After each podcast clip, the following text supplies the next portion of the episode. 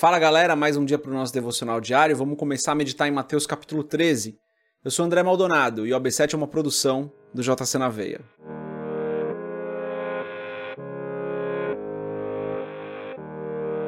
Mateus capítulo 13, a gente vai começar lendo dos versos 1 a 9, mas hoje a gente vai ter que fazer uma leitura adicional, tá? Depois. Então, primeiro, versos 1 a 9 está escrito assim: Naquele mesmo dia, Jesus saiu de casa e assentou-se à beira-mar. Reuniu-se ao seu redor uma multidão tão grande que ele teve que entrar num barco e assentar-se nele enquanto todo o povo ficou na praia. Então lhes falou muitas coisas por parábolas, dizendo: O semeador saiu a semear. Enquanto lançava a semente, parte dela caiu à beira do caminho, e as aves vieram e a comeram. Parte dela caiu em terreno pedregoso, onde não havia muita terra, e logo brotou, porque a terra não era profunda. Mas quando saiu o sol, as plantas se queimaram e secaram, porque não tinham raiz. Outra parte caiu entre espinhos, que cresceram e sufocaram as plantas. Outra ainda caiu em boa terra, deu boa colheita a cem, sessenta e trinta por um. Aquele que tem ouvidos para ouvir, ouça. Até aqui, até o verso 9. Vamos fechar os nossos olhos, curvar nossa cabeça e fazer uma oração. Pai, tu és bom. Tu és justo, santo, fiel, verdadeiro. Tu és grande e poderoso, não há outro como o Senhor. Tu és o nosso Deus verdadeiro, tu és o nosso Deus maravilhoso. A tua palavra é maravilhosa, Senhor. Nós não somos nada sem o Senhor. Perdoa os nossos pecados, tem misericórdia de nós. Perdoa-nos, Pai, da mesma forma que nós perdoamos as pessoas. Eu peço em nome de Jesus que o Senhor nos abençoe hoje, nos guarde, nos livre do mal, não nos deixe cair em tentação, que a tua provisão esteja sobre as nossas vidas, o teu cuidado, que o Senhor vá guiando cada passo que nós formos dar hoje, Pai.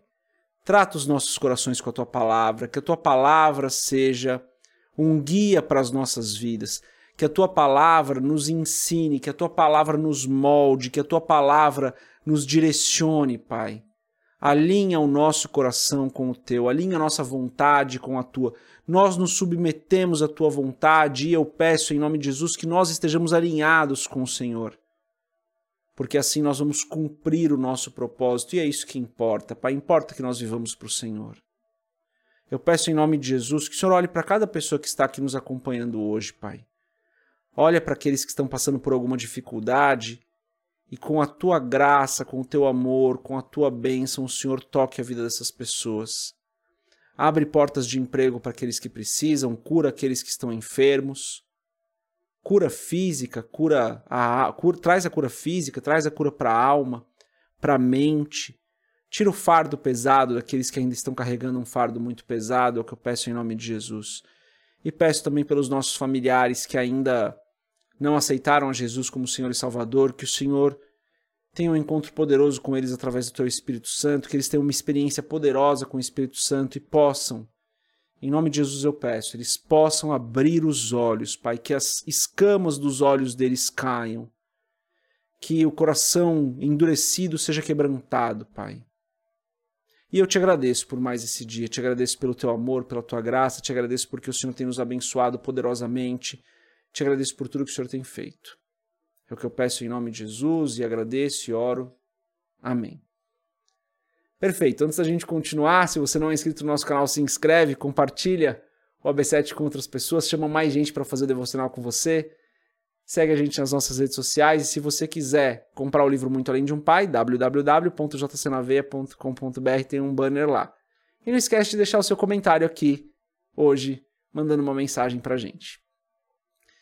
Bom, comecei falando aqui, é, é muito louco, né, gente? Comecei falando aqui que a gente leria mais um texto porque essa parábola tem a explicação dela.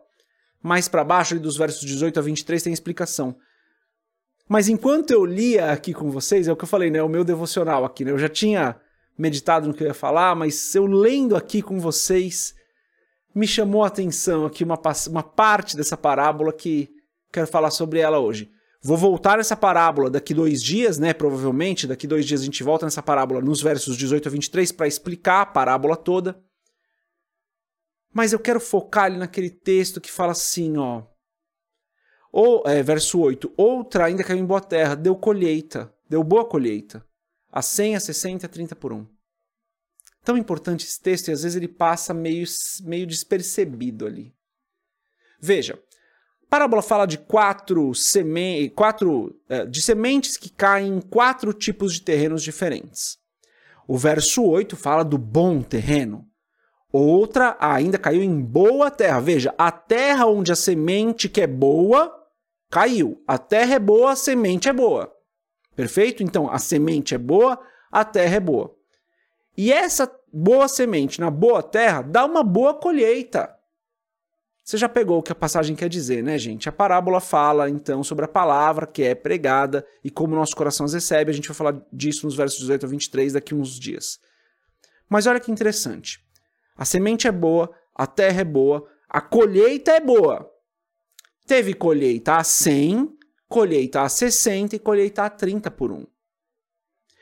A colheita que foi 100 por 1 foi boa. A colheita que foi 60 por 1 foi boa. A colheita que foi 30 por 1 foi boa. Todas as colheitas foram boas, porque a semente era boa, a terra era boa. Ah, mas a minha terra só deu 30 por 1 e a terra do meu vizinho deu 100 por 1. Glória a Deus.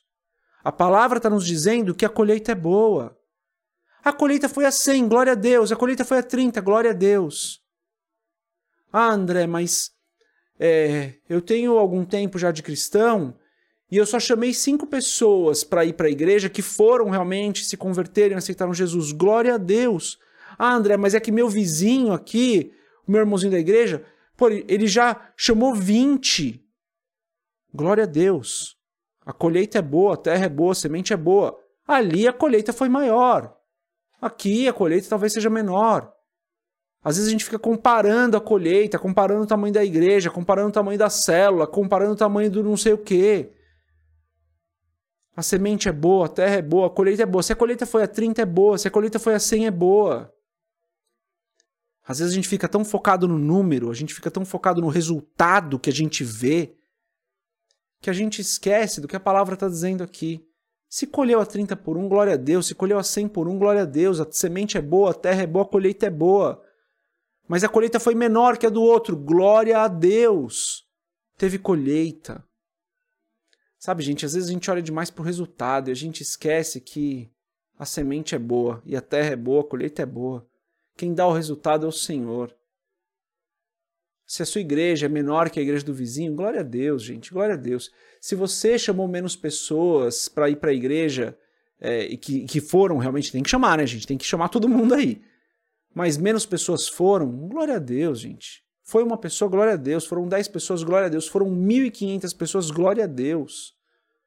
Então a gente tem que se, se apegar menos aos números e mais ao Deus que dá o crescimento. Quem dá o crescimento é Ele. O que a gente tem que fazer é ser uma boa terra para a semente que vai ser plantada. Se formos uma boa terra, a semente é boa, a colheita vai vir. E daí a gente não fala só da colheita natural, né? A gente fala da mudança de caráter, a gente fala de diversas outras coisas que a gente pode abordar aqui, mas que eu quero abordar lá nos versos 18 a 23. Mas me pegou esse texto hoje, né? Porque às vezes a gente olha demais pro resultado. Ah, mas tal pessoa ali, ó, foi pregar. Vou dar um exemplo aqui, tá? Que talvez você se relacione. Ela foi pregar, ou ela teve a oportunidade de pregar, e oito pessoas aceitaram Jesus. E eu fui pregar e nenhuma foi lá na frente. Glória a Deus. Quem dá o resultado, quem dá o crescimento é o Senhor. A gente tem que parar de focar tanto no resultado e focar um pouco mais no Senhor que dá o crescimento. Que a nossa terra seja uma boa terra, porque a semente é boa. E quando semente boa encontra terra boa, vem a colheita. Às vezes a 100, às vezes a 60, às vezes a 30, mas a colheita vem. Essa é a mensagem de hoje. Se ficou alguma dúvida, comenta aqui, tá bom?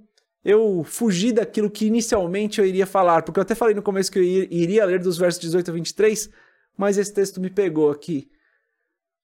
Deu boa colheita. A 100, a 60 e a 30 por 1, mas a colheita é boa. Essa é a mensagem de hoje. Deus abençoe a sua vida. Que você seja uma boa terra para essa boa semente. E a colheita vai vir. Se a 100, a 60 ou a 30, deixe isso com Deus. Deus abençoe a sua vida. A gente se vê mais se Deus quiser. Paz.